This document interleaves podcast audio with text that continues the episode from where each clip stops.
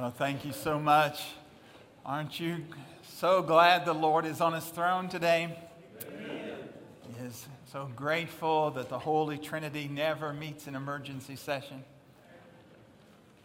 We're grateful for the wonderful truth that we've sung about. And I believe what we've just sung about is the most fundamental of all truths that can ever grip our heart. It's the fundamental truth of the basic li- life in Christ, and it's this that our God is sovereign.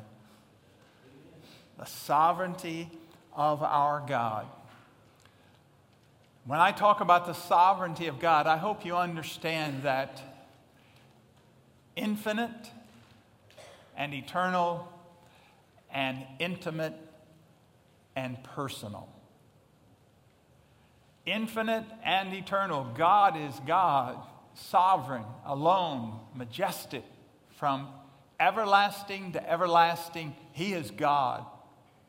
There is no other. But that eternal, infinite, majestic God is also completely intimate and personal. The sovereignty of God does not just mean that God is there it means He's here. He's right here.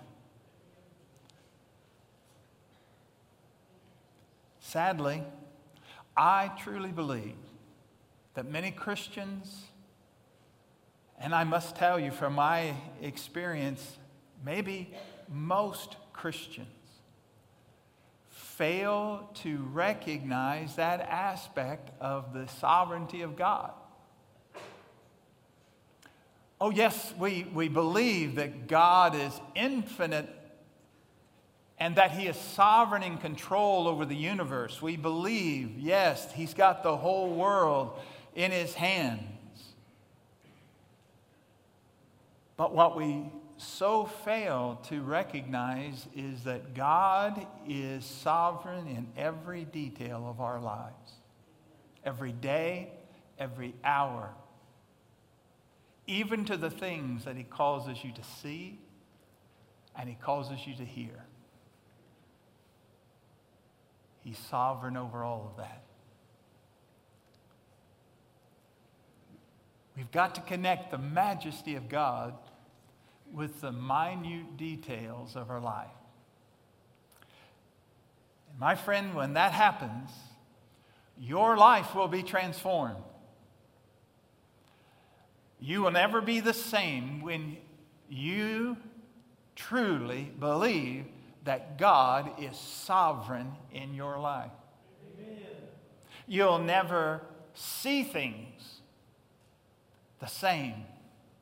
You'll never hear things the same.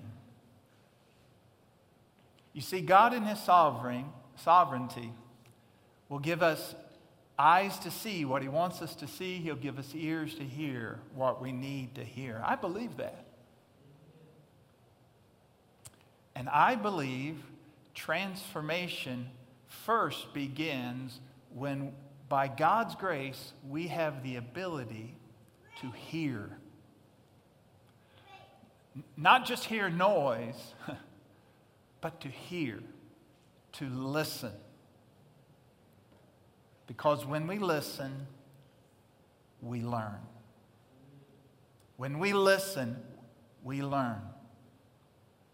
I believe that is an essential component of every person who's ever going to be used of God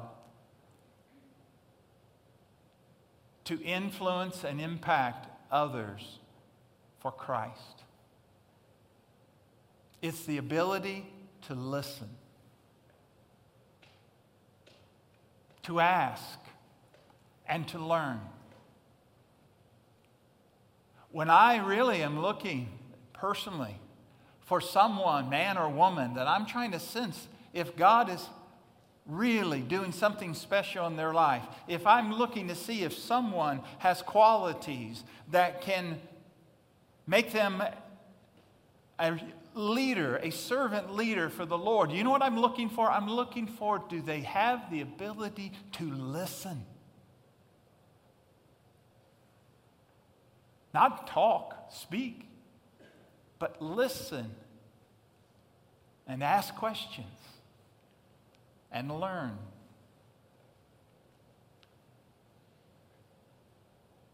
Listening and asking. Never before in my ministry, more than in recent weeks, have I done more listening and more asking because I need to learn.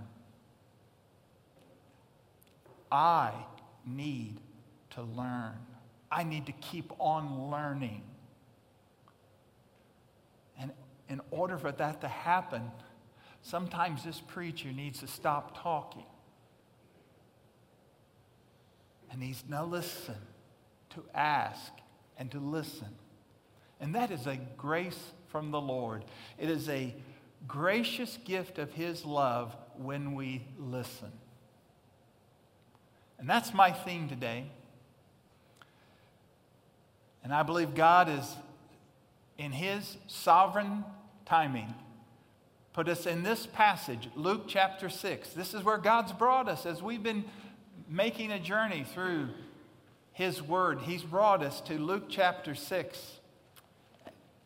And I believe the timing is sovereign for me, and I trust for you. Because what I think the Lord would have for us this morning is this theme that I want to share with you from this passage in Luke chapter 6. It's this theme love listens. Love listens. I want to begin this message and I want to end this message the same way in prayer. Would you pray with me?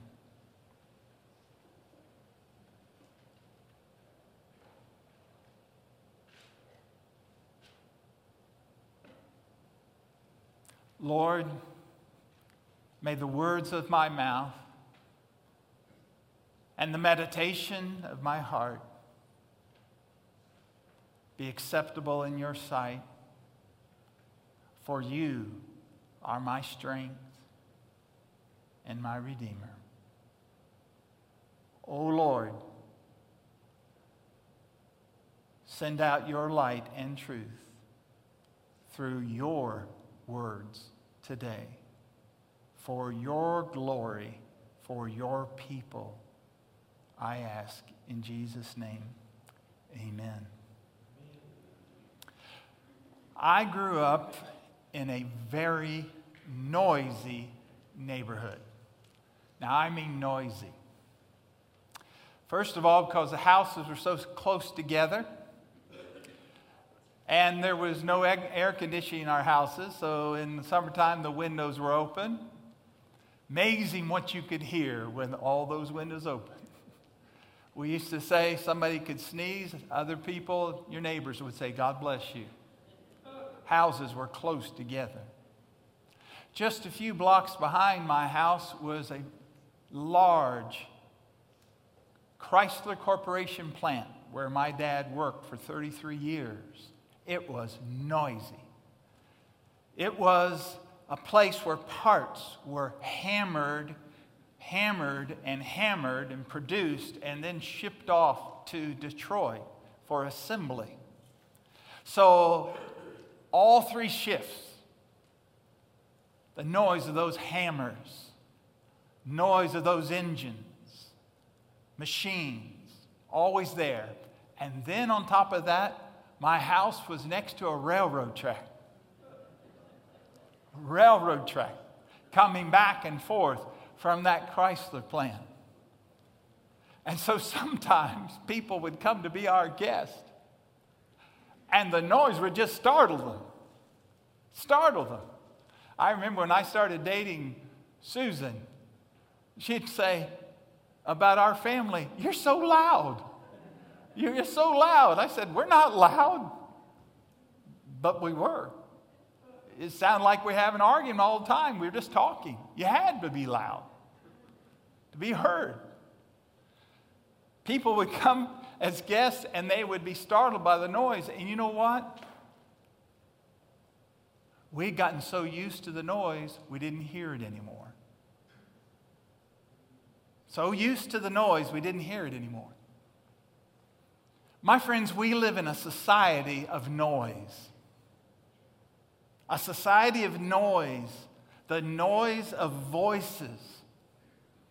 And we've gotten so used to thousands of voices bombarding us every week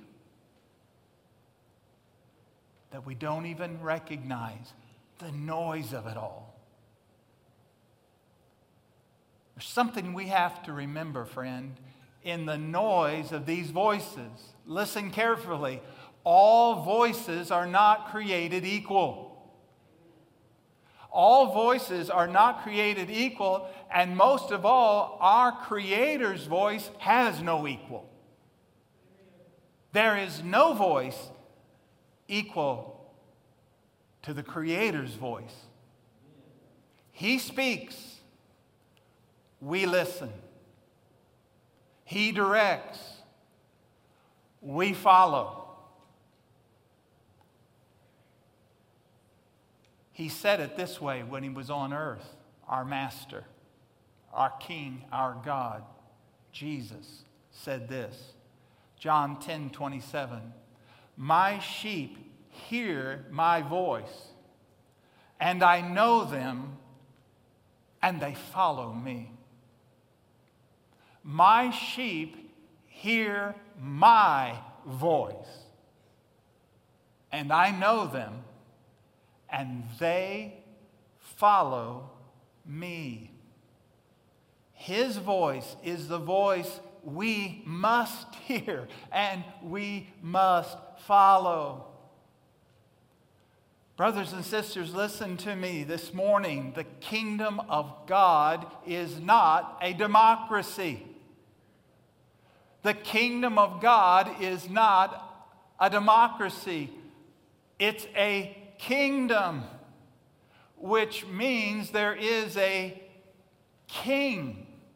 We are not citizens, you and me, through salvations, we, salvation. We are not citizens of a democracy. We are citizens of an absolute monarchy. And there couldn't be a better government than the absolute monarchy of the King of the ages, Jesus Christ, who is infinite in his wisdom, almighty in his power, and everlasting in his mercy and kindness. Amen. There's no better government than the kingdom of our God. It is a monarchy. And my friends, we live, you and me, and we worship in the visible expression of the kingdom.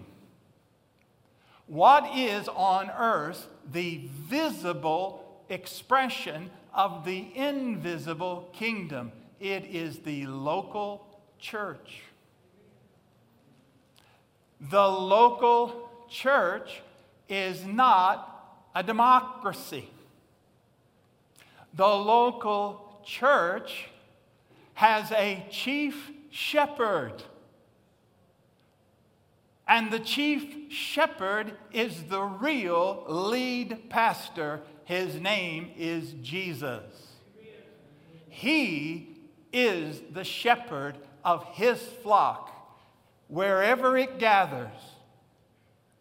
It is not a democracy. It is an expression of his kingdom. And every church has as its leader the shepherd of the flock, Jesus Christ.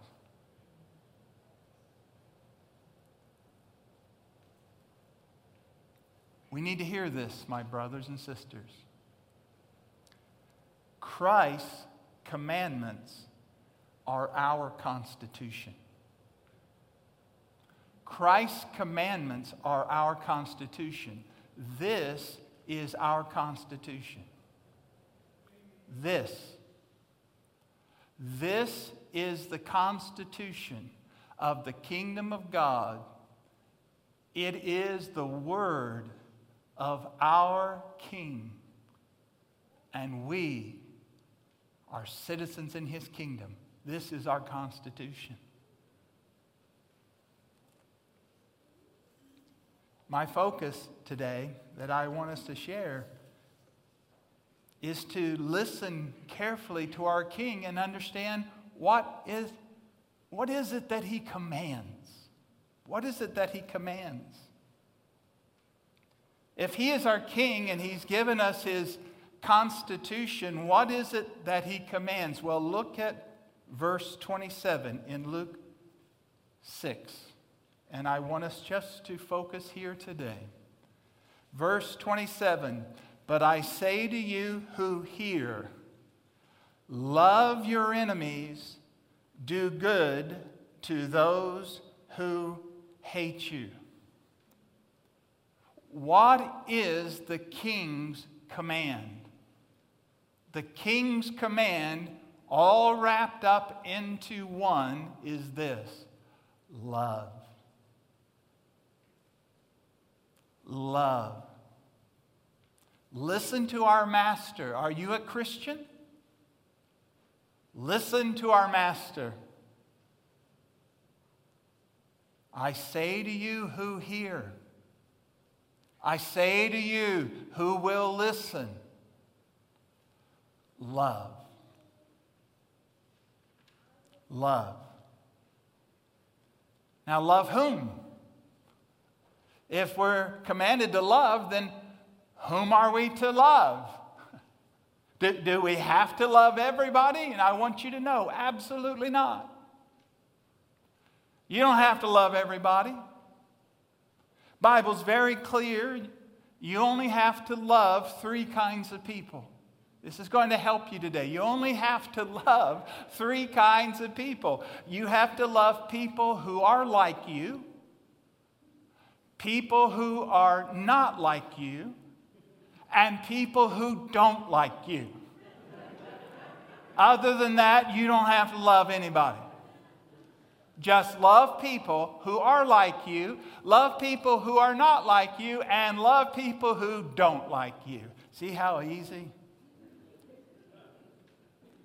The rest of this passage, Jesus opens up about loving people who don't like you. We'll look at that next time. Because right now, we need to stop before we go to loving people who don't like us, and we just need to stop on love. Jesus says, Listen up. I want you to love out. Listen up. You hear this. Love. My focus today is love must begin with listening. Love must begin with listening. And it begins with listening to Jesus. Listening to Jesus. Friends, before we speak, we need to listen. Someone has said that's the reason God gave you two ears and one mouth. Because we need to listen about twice as much, at least, as we talk. And who do we need to listen to? We need to listen to Jesus above all. Why? Because we speak for Jesus. We can't speak for Jesus if we don't listen to him. We can't say what he says if we don't know what he says. We've got to listen. I ask you today, honestly, for whom do you speak? For whom do you speak? The honest answer to that across this country in Bible believing churches. The answer to that from so many and perhaps from most. The honest answer would be this well, I speak for myself. I, give my opinion. Many would say that, and may I answer that you don't have that right. You don't have the right to speak for yourself and to give your opinion. You say, whoa, whoa, whoa, whoa, Sam, wait one minute. I have a constitutional right to free speech. Which constitution? This constitution does not give you the right to say whatever you want to say. It doesn't give you the right to share your opinion. What this does is says we are to say what God says. Now, is that freedom? What is gr- greater freedom than that? This book says if Christ makes you free, you are free indeed, right? Christians of all people are the most free. We are free from the oppressor of Satan. And guess what? We're, a, we're free from our own self oppression. When the Lord saves us, He saves us from ourselves. Do we understand this? When you are saved, it's not that you're saved just from your sins, as if your sins are something objectively away from you. Your sins and my sins are us. He saves us from ourselves.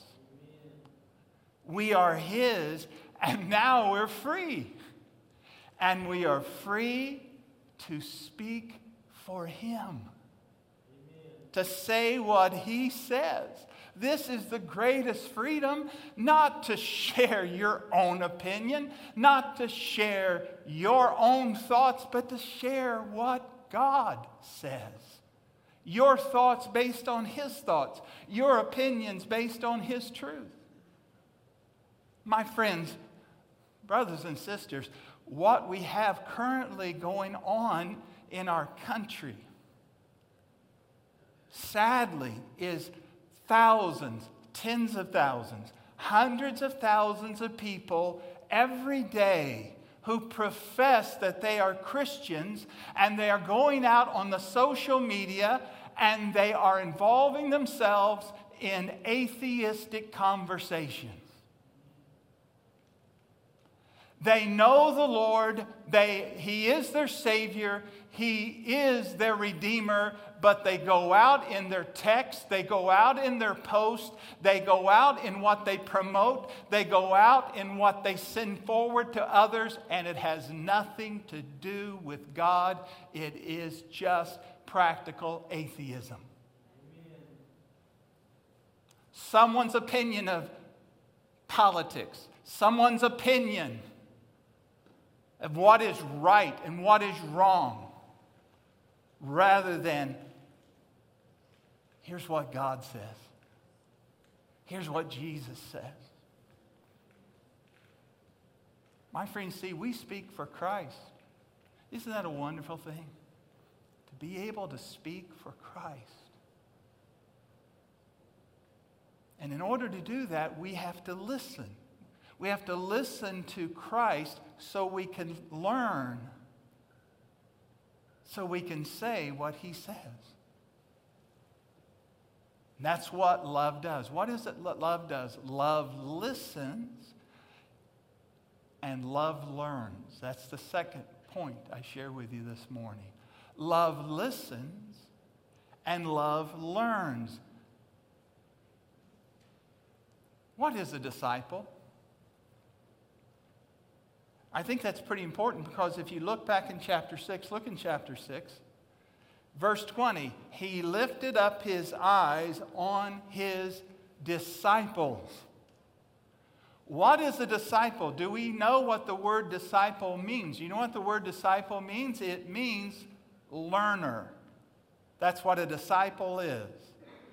A disciple is a learner.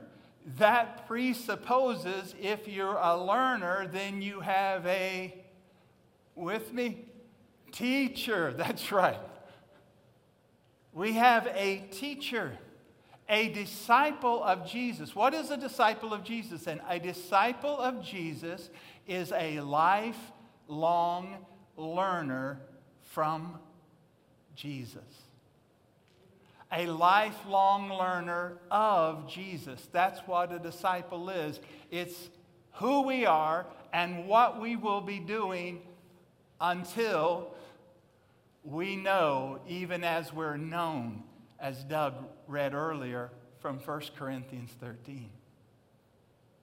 We're lifelong learners.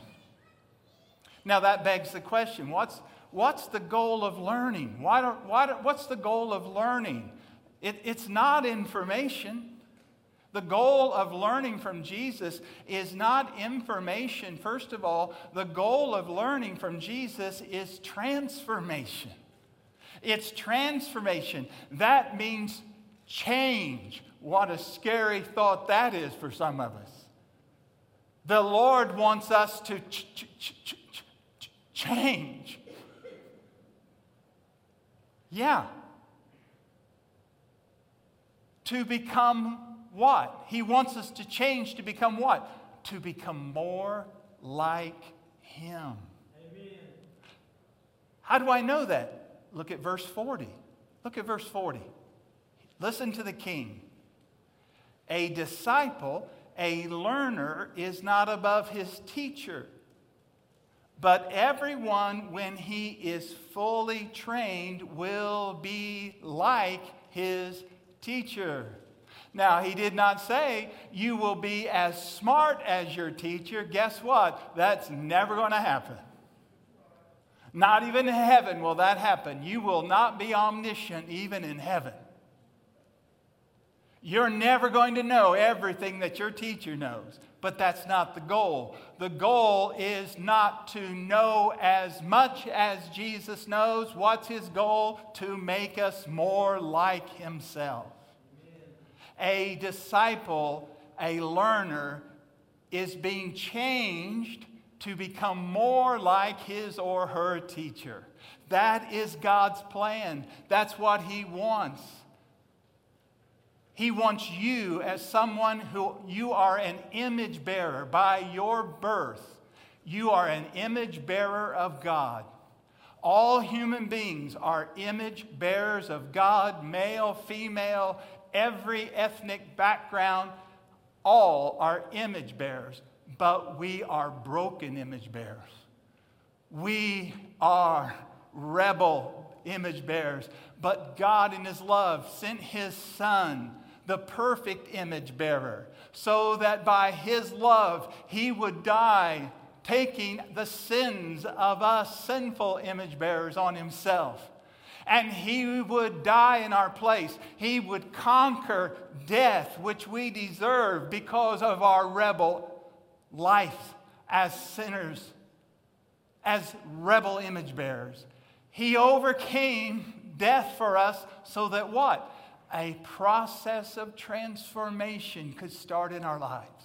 That when by faith you trust Jesus Christ, when by faith your hope of your eternal salvation is in Jesus, it is a process that's begun. It is a metamorphosis, that is the word, where God is changing you inside out to make you more like Jesus.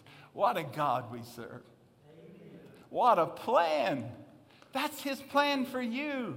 That's his plan for me. Here's how Peter said it. Peter was there that day. Here's how he said it decades later. Here he is, an old man, but what's his desire? 2 Peter 3:18. But grow in grace and in the knowledge of our Lord and Savior Jesus Christ. Notice how we're to grow grow in grace and grow in knowledge. Grow in grace, that's our heart. Grow in knowledge, that's our mind. That we grow in our heart, in our mind. We grow in our spirit. We grow in truth. Grow in grace and knowledge. This is the process of sanctification. You see, when you are born again, listen carefully, you are completely and totally saved as far as your salvation is concerned. You are saved. but you're not yet all God wants you to be. It's a process of sanctification. You're set apart, you're sanctified, You're now belong to God, but now He's going to start working on you, making you more like Jesus. That's His goal. This is the process of sanctification. It's for all of us as believers. Now, here's the question What are the sources of growth? What does the Lord use to help us grow? There are many, many sources that he uses, but there are just two that I'll mention one briefly and then the other in conclusion. He uses, first of all, what are the sources that God uses for our growth? Number one, we learn from the experiences and the expressions of Christ. The experiences and expressions of Christ. We learn from the Gospels the experiences and the expressions of Christ, and we learn from those who heard him and those that anointed, who interpret him to us, the epistles of the New Testament. We learn from the experiences and the expressions of Christ. That's number one. And number two, how do we grow? Through the experiences and expressions of Christians, our brothers and sisters in Christ. We learn from each other. That, that's the reason the New Testament is filled with that expression, one another, one another, one another. I believe it's used about a hundred times. Why? Because we need each other. We learn from each other. We learn from each other's examples. We learn from each other's experiences. And from time to time, we learn from each other's exhortation. Now, if you've been here any time at all, you know that I love history. I'm a history nut. Some of you might say, well, we'll just take that modifier history off. Okay, you're a nut. I am a history nut, and of the history that I enjoy the most, it's biographies. I love the biographies of men and women, I love to read of their lives, but most of all, autobiographies. I love to read autobiographies because then you get to read about the triumphs and the trials of an individual's life in his or her own words their triumphs and their trials. Now, I have a question for you. Do we learn most from someone sharing their triumphs or sharing their trials? You know, to be honest, sometimes when we just hear people sharing their triumphs again and again, we just fade. But when someone starts to talk about their trial, there's just something that clicks. We zone in. There's a vulnerability, there's an openness, there's an opportunity to hear, to listen. You see, it is trials that equip our brothers and sisters to minister to us it is our trials that equip us to minister to our brothers and sisters. 2 Corinthians chapter 1 verse 3 Blessed be the God and Father of our Lord Jesus Christ who is the God of all comfort he comforts us in all of our what afflictions that we may comfort others with that comfort we have experienced in our affliction. That's the message that's contained there. The key here is the trial of others. They teach us we need to listen. We need to listen to our brothers and sisters as they share about their trials. Now, let me give you an illustration of that. I stood here Friday night and I was honored to have a part in the celebration of life service for one of our dear members, Eddie Hackleton. What a unique man. What a sweet man. What a champion for Christ he was. But he spoke the strongest these last five years. Because for the last five years, he's battled ALS, Lou Gehrig's disease. And this man, who could pick up 80, 100 pound bale under every arm, incredibly strong, reached the point where he couldn't speak, he couldn't move. He could communicate only by his eyes through a stylus that would print words and sometimes, yes, imitate his voice.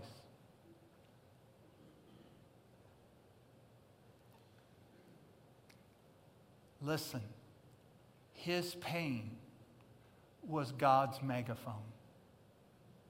His pain was God's megaphone. Hundreds, thousands of Christians and non Christians, they listened and learned and were impacted by Eddie Hackleton these five years as through his terrible trial, God gave him a megaphone of the Lord's grace and strength and mercy. And people heard the message of the Lord through that megaphone of pain. Now, my friends, listen carefully. We have brothers and sisters in our congregation. We have brothers and sisters in our congregation who have been hurting all their lives. All their lives, they have known deep, unrelenting, internal pain of prejudice and racism. In their trials, they have experienced what most of us in this room have never known. We have never known what most of them have experienced throughout their lives. Their pain is God's megaphone to us. Their pain, what they have to say about what they've experienced and how they met God in those experiences, is a megaphone for God to teach us through their voices. We can learn from them. They can help us grow in grace and grow in knowledge of our Lord and Savior. The question is will we listen? Will we listen? For the most part, it is my estimation that across this land, the evangelical church isn't listening.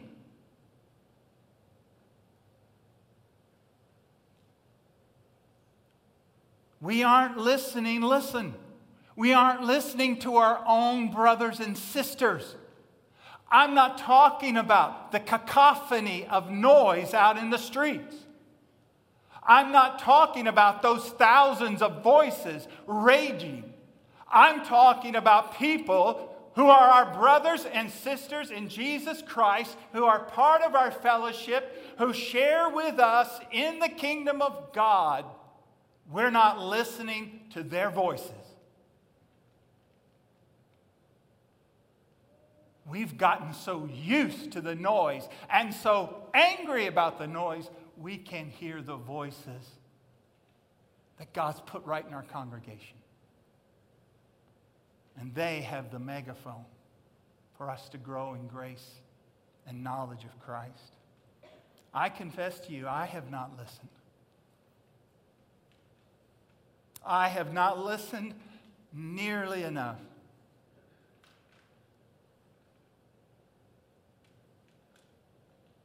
But I want to say to you, I'm listening now. I'm listening now. Our elders are listening to our brothers and sisters. This past Wednesday night, two and a half hours, the elders of this congregation listened to each other. We talked, we listened to conversations, trying to learn and grow. Brothers and sisters, we are going to listen. We are going to learn. We're going to learn more. We are going to change. Because the Lord's not done with us. He wants to make us more and more as His body of believers here at West Park. He wants to make us more and more like the body of believers that's in heaven that we will join someday. That's what He wants. He wants us to reflect His heart for all people.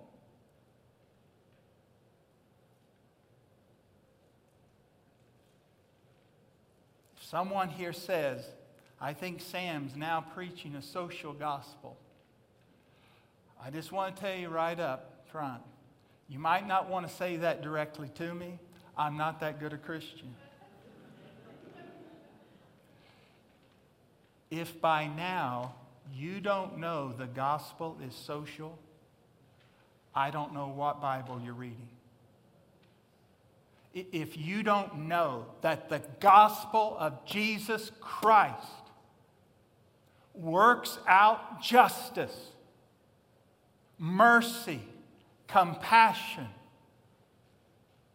and changes communities life at a time. If you don't understand that, I don't know what Bible you're reading, but do not say that's a social gospel because the gospel that changes people's hearts changes their lives. In what is a church but a congregation of individuals? What is a community but a group of individuals? How is this world changed one life at a time by the power of Jesus Christ? Amen. One way we're going to listen, and we're going to listen. We're going to have gatherings They've already started. I want them to start, start in small groups. They've already started with me. I've done more listening. I've had more gatherings, and I've listened to my black brothers and sisters. Other brothers and sisters of minority ethnic groups here in this culture. I've listened to them more than ever. And in our groups, we're going to have love listen gatherings. And we're going to gather as church from time to time just to talk about love listens, about these issues that are gospel issues of breaking down barriers of sin, that sin express, expressed in racism, prejudice,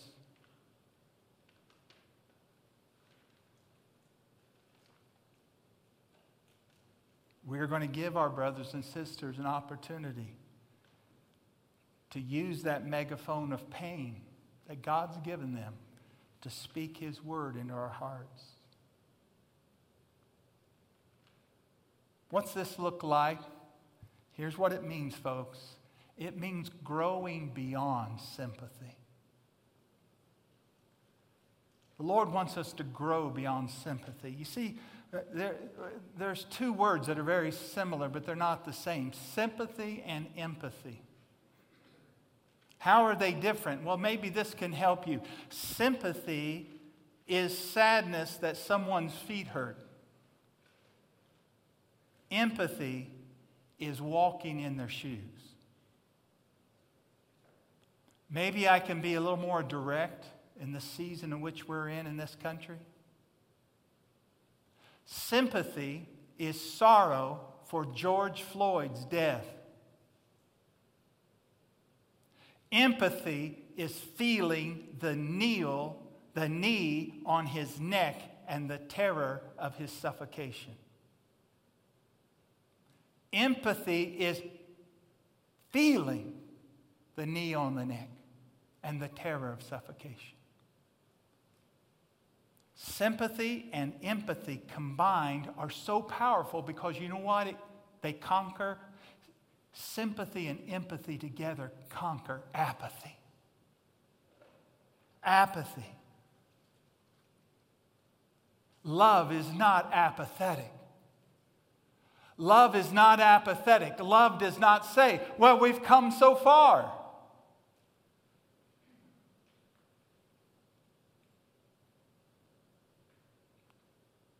Are you willing to say that about any other sin? Well, I used to sin 100% of the time, now I only sin 80% of the time. I'm good.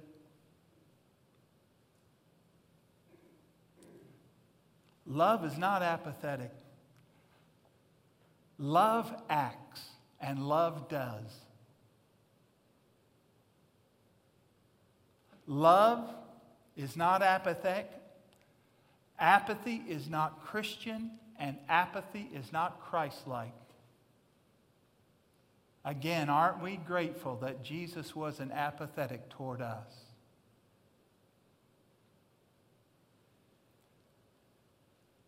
An apathetic Christian, then, is a pathetic Christian. An apathetic Christian is a pathetic Christian. Now, I want to ask you does, does that make you feel uncomfortable? Me too. Yes. You know what? Listen carefully. It's good to be uncomfortable because when you're uncomfortable, you change your position.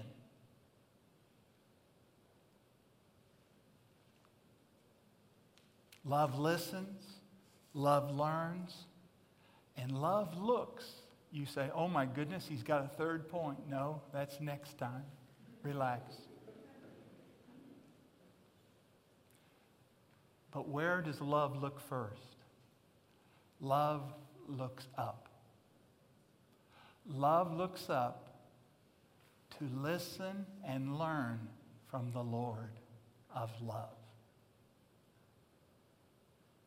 We started with prayer. I want to close in prayer, and then we're going to sing a prayer because we can't do this. We can't. I can't. You can't. But Jesus can. And He will. Lord Jesus, hear our confession. We need you. Oh, we need you. Our nation needs you, oh God. Our community needs you, Lord Jesus. Our churches need you, Lord Jesus. We need you, Lord Jesus. I need you, Lord Jesus, to help me grow in grace and in knowledge,